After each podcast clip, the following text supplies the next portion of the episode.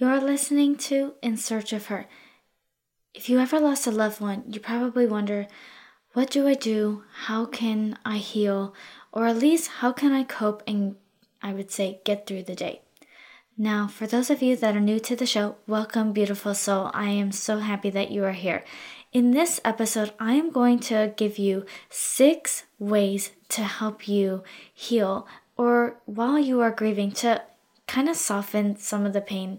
And the reason why I want to record this is because for many, many years, I have been through some grief, and in some days, some months, and even some years and points in my life after losing my father 11 years ago, I had experiencing some debilitating grief. And some points in my life, it was so bad that getting out of bed was a chore. I felt like a zombie. I felt numb and on autopilot. And I felt that my laugh was very fake. If someone showed me a funny video, I would just pretend to laugh. And I wasn't really laughing at the video, if that makes sense.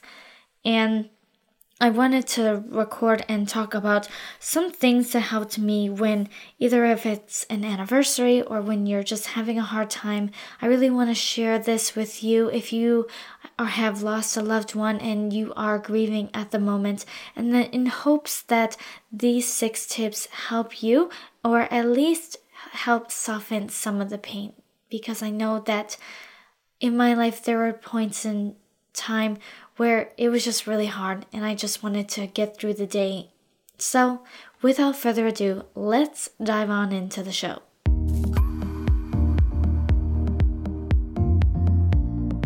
You're listening to In Search of Her. I'm Emily Walsh. Here I have honest conversations on grief and loss.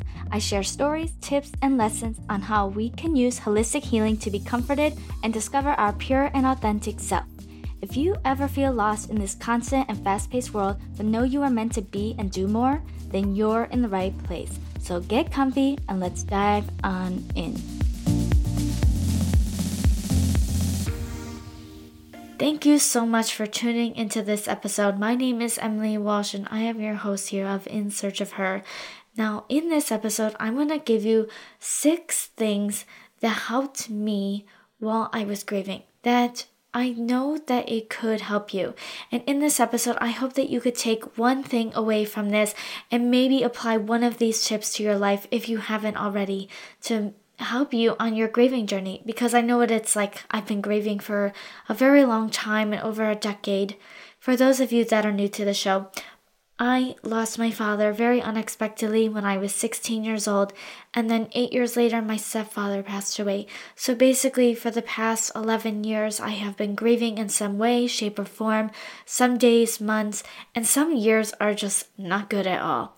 And I hate to say that, but when you have lost a parent, and or a loved one that you love so much sometimes it's just so hard and i know what it's like so i just want to share my wisdom and my knowledge with you that helped me because when i was 16 and 24 years old i wish that i figured out that there was a podcast or someone that i can just go to from losing my father and stepfather because there are some things that I need to hear, and that's why I'm recording this episode for you. So, if you are currently on your grief journey, or you sometimes or you are grieving at the moment, or new to your grief journey, or some days it kind of hits you and you are grieving this month or day or week or whatnot, I hope that this episode helps you in some way and that you could take a little piece of nugget to add to your day in hopes to help you. Because I just want to help people and I have this passion to help others on their journey because I I feel you, sister. I know exactly what it's like. So let's dive in. So, the very first thing, excuse me, one of the things that really helped me is that I sent letters or messages to my father slash stepfather. So if you didn't lose a parent or whatnot, you can send letters or messages to your loved one in some way. And this can be done in many different forms. So, for example, when I was 16 or 17, my grandma came over on the first Father's Day, I believe, or some Father's Day. I was really young, I was still in high school, and she took us to this party store to get balloons. And we bought balloons. She had permanent markers, and what we did was we wrote on the balloons and said what we wanted to say. She drove us to his grave, and she had us release the balloon and send it up to him. Now, um, I know those of you that are listening are probably like, that is so not good for the environment. I totally get that. But I think the idea of it that my grandma really wanted to do was, you know, send it up to my father because I was a teenager, my sister was a little girl, and that just kind of helped me realize that it's getting sent up to him. Now, you don't have to send a balloon. I know that if you're listening, you may have environmental things, which I am too. However, I love writing letters or typing on my computer or journaling or even doing a message in a bottle and send it off in the ocean somewhere, not a plastic bottle, and just to see where it goes.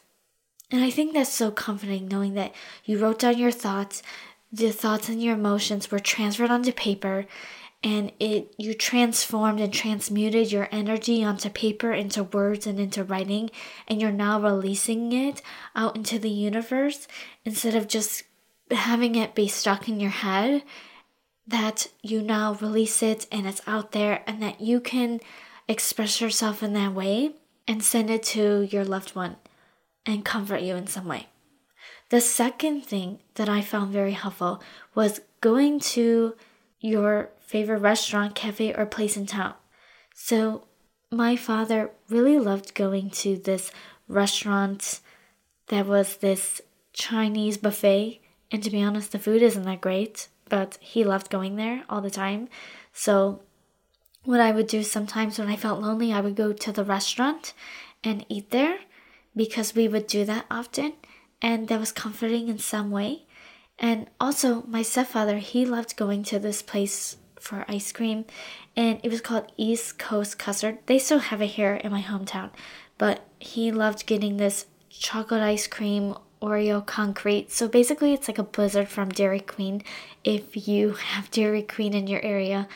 Basically, it's just ice cream with Oreos mixed in, like a little mix. And he loved eating that. So whenever I would think about him, or if it's on his birthday, I would go up to that ice cream place and order that what he used to get to comfort me in some way. So if you're listening and you have a favorite restaurant or a place that you would go with your loved one or you can go to that place and maybe sit there by yourself or even bring a friend with you if that helps in memory of that person.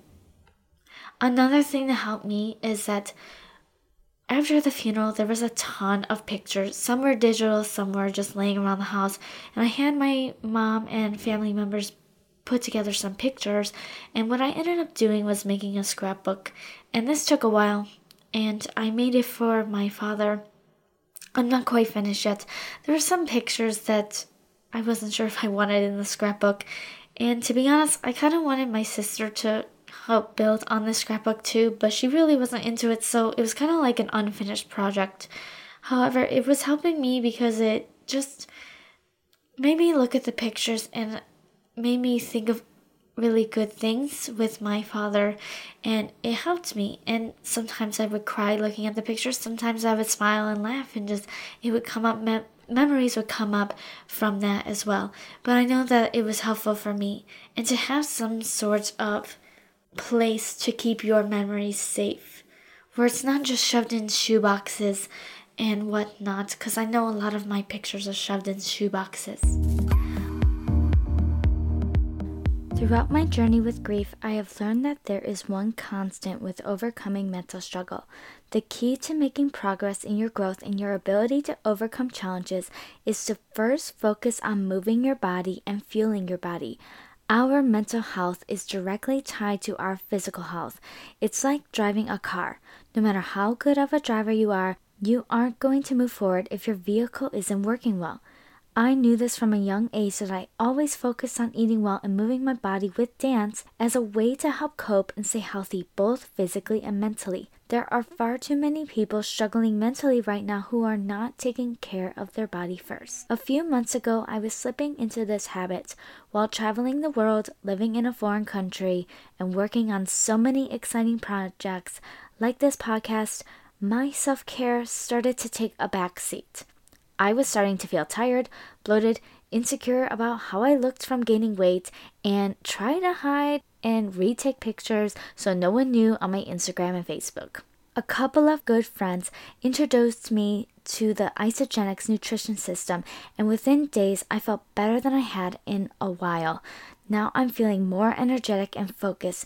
I fall asleep right away, and I don't feel like I need that 2 p.m. coffee or cat nap.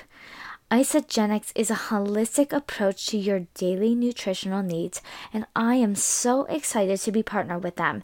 Together, we are helping people focus on getting the good nutrients in and the bad toxins out. People are experiencing 5 to 25 pounds of body fat loss in their first few weeks without dieting and without dangerous pharmaceuticals full of chemicals. And as you know, I am all about healing your body naturally and holistically. With this all natural nutrition system, people are experiencing weight loss, muscle gain, more energy, stronger immune systems, better sleep, and overall better wellness and confidence within themselves. Our health starts with our food. My mom always said it, and it turns out to be true. We are what we eat, and thanks to Isagenix, I am now unstoppable. The fourth thing that you could do is Begin a tradition with your family or close, close friends to celebrate your loved one. And this could be anything. This could be, like I mentioned before, every year you go to your favorite restaurant or go to a favorite place in town or a park that you used to go and do it every year or do it on a certain day. It may not even be the day they had passed or their birthday and whatnot. It can be a separate day for you to just go there and to either do whatever you need to do, whether you just want to sit there and people watch and whatnot. So I think that's very helpful as well, is to have some sort of tradition in memory of them because I believe that, you know, even though a person has passed away, I believe we should celebrate their life here on earth. Another thing that you could do is plant something in your yard or some sort of memorial and watch it grow. And what I love about plants is that you plant a seed and you watch it grow. It's like watching life form. And what I love about this is that you can watch it grow and evolve and plant some sort of flower in memory of them and water it daily and just see it and watch it grow. Now, I wanted to share this because we had planted a tree at my father at our church. My father was a treasurer at my church and he was very involved. And my aunts and uncles had contacted the church saying since Brian was very involved with the church that we want to plant a tree at the church in the front in memory of him because he was loved by very a lot of people. And so what ended up happening was we had this get together where we dug in the ground, planted the tree, and ordered a plaque in front of the tree um, with my father's name to symbolize that my father had, you know, built a lot because my father he had saved our church a lot of money and it just symbolizes my father's work of money and growth, prosperity, abundance, because he gave a lot to people at the church, not just money, but his time. And I think that tree really symbolizes who my father is as a person. And I thought it was just a beautiful idea to do that in memory of him. This is the last tip that I have, or this is at least just something that I did. This, I ended up doing this after my stepfather passed away when I was 24. So a lot of people aren't okay with change, but for me, when I was grieving, I just needed change and I needed to not look at the same thing. And what helped me was I just rearranged my room and I removed my bedding and bought a new bedding. And just having that was just a refresher for me to get into a new bed and to make a space where I felt comfortable and having some sort of safe haven for me where I felt okay and I can look forward to going to bed and be in a comf- comfortable space. Now, I know maybe you may not like change, or also you can redecorate your home. Maybe paint your walls, maybe rearrange furniture and whatnot. But I know that I found this tip from a book when I was in my teenage years, and it was 101 things to do when you were grieving, and this is one of them: is to rearrange your home or redecorate, or buy new bedding from your bed. It just kind of helps in some way, and I know it helped me. So, if you want to try this, because I know that doing that helped me. So, these are the six tips that I have that if you are grieving. To wrap this up, the first one is to send letters or messages to your loved one. Number two, going to your favorite restaurant, cafe, or place in your town. Number three, looking at pictures or putting together pictures and making a scrapbook. Number four, begin a tradition with your family, close friends to celebrate your loved one. Five, plant something in your yard, in your yard, or as a memorial and watch it grow. And number six, to rearrange your room or home or decorate or buy new bedding to have a fresh start.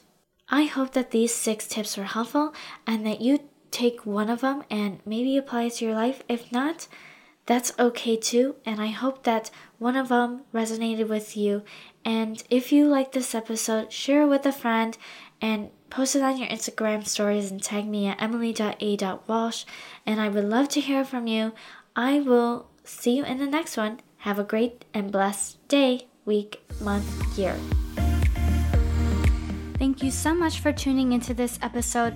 I would love to hear from you and connect with you. If you are hanging out on Instagram, I want you to screenshot it, share it in your stories, and tag me at emily.a.walsh. And if you are hanging out on Facebook, you can join my Facebook group at www.facebook.com slash groups slash in search of her.